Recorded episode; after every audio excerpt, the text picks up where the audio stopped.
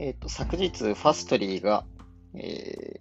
ーとまあ、売上の下方修正の、えーリリースを、えーと出しました。で結論的には、まあ、ファストリーにはあの期待していた人も多いとは思うんですけども、まあ、今回の発表では、あのまあ、問答無用で、えー手元にあるものはまあ売るべきだというふうに、えっと思います。まあ、それはあの、まあ、最近買って、回の、まあ、30%ぐらいの暴落で含み損が出ている人も、えー今まで、まあ、ちょっと長めに持ってて含み益もが出ている方も、あの、容赦なく売るべきかなというふうに、えっと思いますと。で、具体的にファストリーの発表内容としては、えっ、と、売上の、えっ、と、予想が、えーコンセンサスがだいたい、75ミリ、まあ、 third quarter ですね、75 million に対して、えー新しく出たガイダンスが、まあ、70から71 million ということで、えーコンセンサスを、まあえーと大きく下回ってしまったと。で、もともと出してたガイダンスというのは、えーと74 million から76 million という金額だったということなので、えーとまあ、コンセンサスはその中間値ぐらいを指していたわけなんですけども、まあ、それを下回った。で、大きな要因としては、えーと主要顧客の、えーと利用減、えーまあ、これは TikTok のえことじゃないかということなんですけども、またあの一部の企業においても利用の抑制が見られたというような話でした。で、これは、あの、なぜこういうことが起こるかでいうと、えーとファストリーのサービスが、えーまあ、重量課金だというところが、とまあ、一つ問題になっているということですね。で、重量課金ということは、やっぱりあの将来の予測性というものは、その定額のサブスクリプションモデルに比べると劣るということで、まあ、こうした決算を、えっとミスってしまうというリスクが、えー常に伴うということだと思います。まあ、そういう意味でやっぱり、うんまあ、ちょっと不安定な銘柄というか、えーとまあ上振れる場合もあるし、下振れる場合もあるということは、えーその例えば Zoom とかクラウドストライクのような、えーとほぼ、ほぼ純ピュアな、えーサブスクリプションモデルに比べると、えーとそういった、まあ、経済状況ですかね、によって、え上下動してしまうというようなリスクに常にさらされているというような、えーまあ、そういう意味ではなんかこう、ボラの高さが宿命づけられた、え銘柄なのかなというふうに思います。ちなみに、ファストリー以外で、えー重量課金といえば、例えば、えースノーフレーク、えーとか、あとは、まあ、一部重量課金でデータドックとか、えートゥイリオとか、そのあたりとかも、えーと、そうした、えー類だと。だから、あの、コロナによって、えー非常に、こう、追い風が吹いて、利用が、こう、急増した。えーそれによって、えーガイダンスが良くなったというようなことがファーストクォーターにあったわけなんですけども、えーと、まあ逆に触れると、こう一気にしぼんじゃうというところがあるということですね。でファストリー、その問答無用で、まあ売りなんじゃないのっていう話はですね、えっ、と、いくつか、えーと理由があるかなと,、えーと思ってますと。で、一つは、えーまあ、今回、まあ、あの、すでにプレで、えー30%ぐらい下げてるんですかね。で、これは、うーん、まあ、ど、どっちとも言えないっちゃ言えないんですけども、えっ、と、まあ、もちろん、あの、一旦30%近く下がって、えっ、と、もっと下がるリスク、全然、えーあると、え思います。で、あとは、あの、10月末の決算発表の時の内容次第で、えっ、と、また一段下がるっていうこともあり得るかなと思います。それは、まあ、今回売上については、えっ、と、大体これで金額が確定したということだと思うんですが、えーガイダンスがどう出るかっていうのが、え怖いなっていうふうに思いますよね。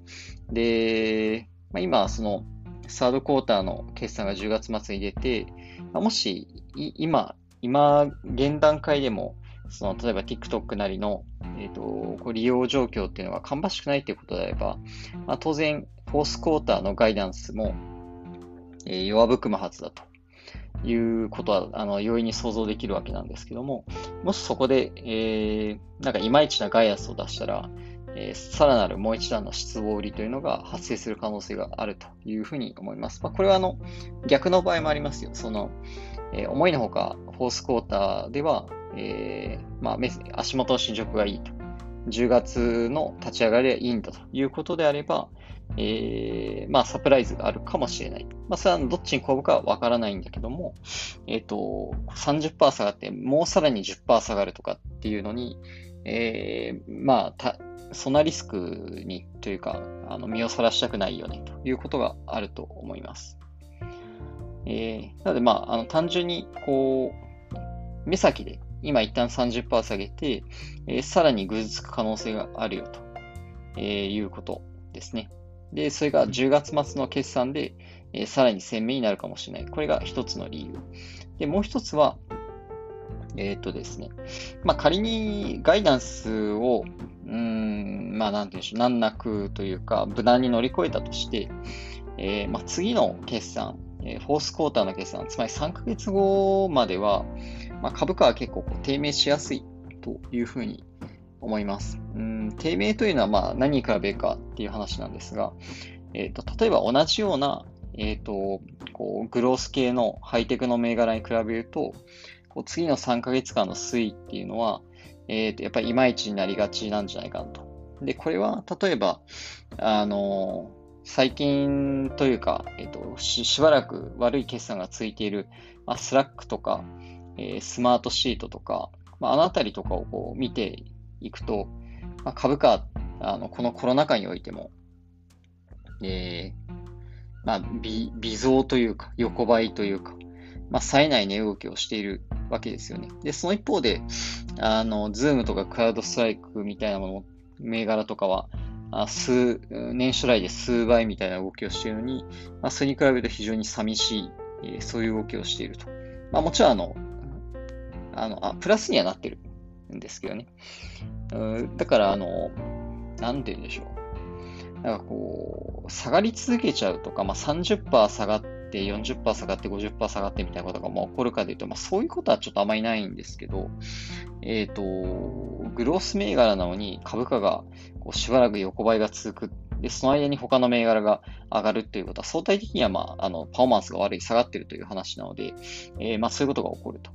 で、まあ、その3ヶ月間、えー、あの、維持張って保有しておくよりは、まあ、素直にいい決算出した銘柄に乗り換えておいた方がいいよという話ですよね。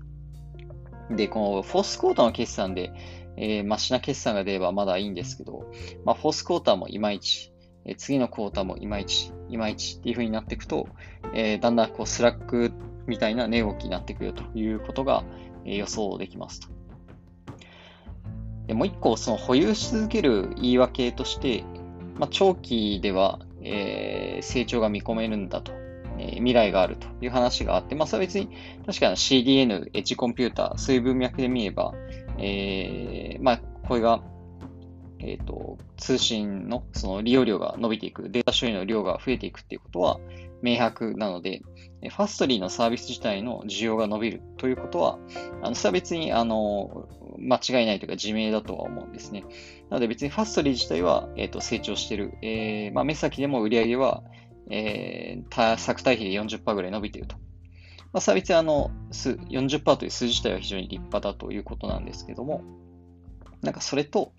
えっ、ー、と、その会社が出しているガイダンスとかコンセンサスに対して、しっかり数字を達成できるかっていう話は、えー、切り分けて考えなければいけないということですよね。で、まあ、もし、まあ、今回決算、まず、あのサードクォーターミスることが確定をしていて、うん、まあ、これがこう、なんて言うんでしょうね。その、重量課金で読みづらいという性質も相まって、えー、次回の決算も、こう、いまいち冴えないとか、しくじる。まあ、そういうしくじり癖がついた時の株価の動きというのは非常に、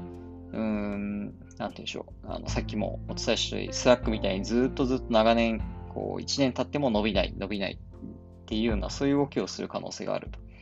いうことですよね。だからまあ長期で伸びるよっていう話で言えば、まあ、それは別に Datadog も CrowdStrike も Zoom も Livongo も、まあ、あの伸びる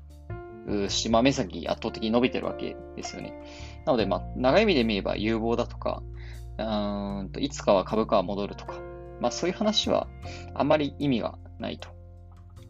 いや、それは伸びるよと。それは需要はあるよと。なんだけど、まあ、そうじゃなくて、他の銘柄と比べてどうなのいい決算を出し続けているあの株と比べてどうなのっていうことを考えなきゃいけないわけですよね。だって別に、あの、本当に素晴らしい業績を将来的に出すのであれば、え、ちゃんと、えっ、ー、と、こう実行力を伴って決算を出してから別に買ったって、まあ遅くないわけですし、今、長期低迷するかどうかっていう、こう、分岐点のところで、あえてリスクを取って買う理由は、あの別にないいいですよね。もちろん、あの、現金で寝かせておくよりは、マシかもしれないけど、 Zoom とか CrowdStrike とか Livongo とか、あのー、 Okta とか、ずっといい決算を出し続けている、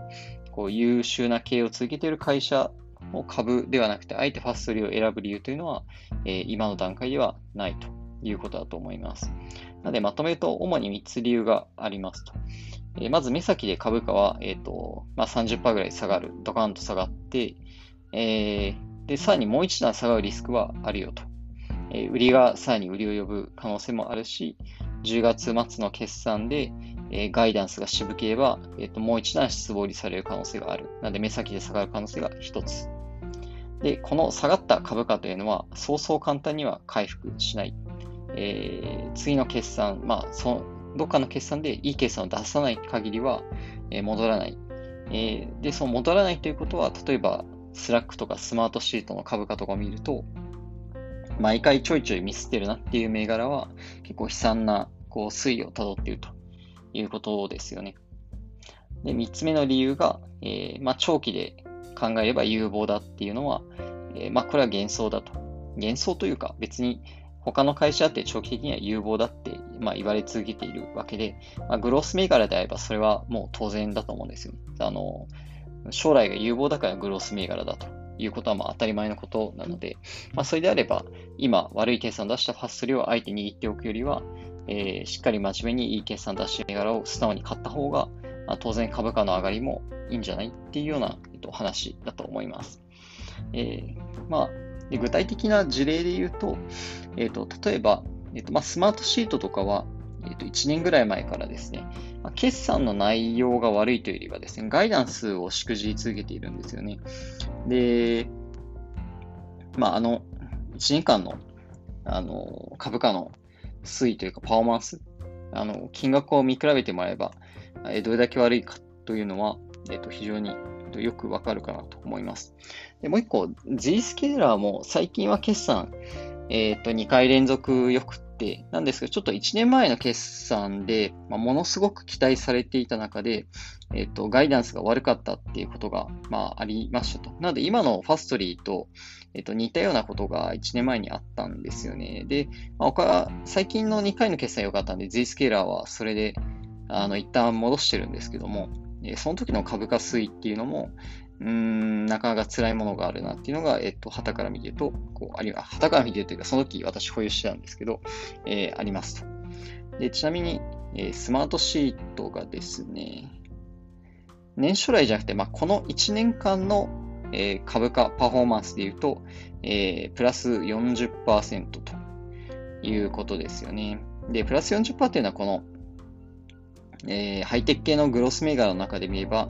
えー、非常に悪い方ですよね。えこの1年で言う、例えば、ズームビデオは、えー、プラス650%とか、デジタルタービンがプラス540%とか、えー、SEA が、えー、プラス496%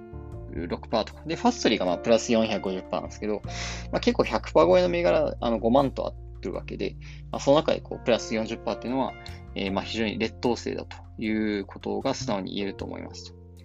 で、Z スケーラーについては、え、ー、と、昨年の9月の頭の決算が、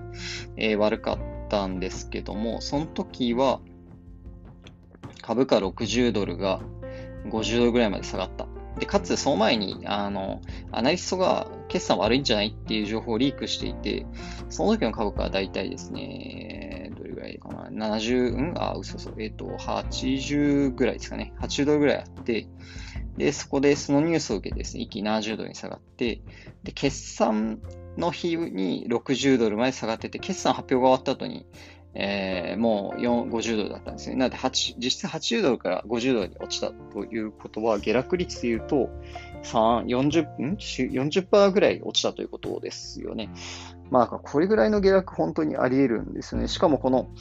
えリークがあった日にガツンって落ちて、決算発表が実際あった日にガツンと落ちたので、まあ2、2, 段パンチを食らったっていう形だったんですけど、まあ、あの、まあ、これは、あの、アナリストのリークで、あの、まあ、あくまで噂として、えっと、悪いんじゃないのって話が出て、で、実際決算が出てみて、あ、言った通りだったって言って、えー、2段階落ちしたわけなんですけど、まあ、今回のファーストリーも、まあ、もしかしたらこう、まあ、会社が出した利益警告で、これは事実なので下がりますと。実際決算出てみて、うーん、なんか、ガイダンスも、なんか思いのほか悪かったりすると、まあ、もうさらに、こう20%ぐらい落ちるみたいなことも、え全然、全然あり得るということを考えると、えまあ、さっきのような話をちょっと連想しようと。で、その後 Z スケーラーは、えっ、ー、とですね、うんと、コロナ禍で、えっ、ー、と、ちょっとサプライズ決算を出すまでは、えー、しばらく許されてないんですよね。えー、まあもちろんあの、その、なんていうんですかね、えっ、と、3月、4月以降とかは、まあ株価は他のあの、ハイテクと一緒でもう上がってきたわけなんですけど、えー、そのサプライズ決算出した時の株価が75ドルぐらいかな。なので、その時ってまだですね、あの、悪い決算を出す前の高値水準まで戻してないんですよ。なので、まあその8月ぐらいから、えー、今年の5月末ぐらいまでですね、株価がまあずっと低迷をしていたと。8月か、だからまあ、期間として結構長いですよね。9、9ヶ月ぐらいいいですか？えー、で、ズーズルと。だ去年の、だからこの9月の決算で悪いガイダンスを出して、まあ、その次の決算もガイダンスが、まあ、そんなにやっぱり強くなかった。まあ、これはあの、コンセンサスを超えてたんですけど、まあまあ、あの、やっぱり戻らない、調子戻んないねと、なったと。で、えっ、と、それで、えっ、ー、と、だから、えっ、と、クォーターで言うと、1クォーター、2クォーター、まあ3クォーター分か。やっぱり9ヶ月間ぐらい低迷してたということですよね。なんで、ファストリーも、あの、まあ、今回決算悪くって、まあ、その後、まあ、連チャンでいい決算出せば、また息を吹き返すと思うんですけど、まあ、じゃあそのために9ヶ月間ファストリーを買ってあえて保持、保有しておくかっていうと、やっぱりそんなことはないよな、っていうふうに思っちゃうということですよね。まあ、なので、あの、まあ、いろいろこう、今、ファストリーを保有してる人とかは、あの、含み損確定させるの嫌だなとか、せっかく利が乗ったのに30%削られて嫌だなっていうのがあると思うんですけど、えっ、ー、と、まあ、それはもう仕方ないということで諦めて、えっ、ー、と、パッと捨てるしかないと。えー、まあ、長々とファストリーに付き合って損を広げるよりは、えー、まあ、もっとチャンスのある銘柄に早く飛び移った方がいいよというような話かなと思います。今回は以上です。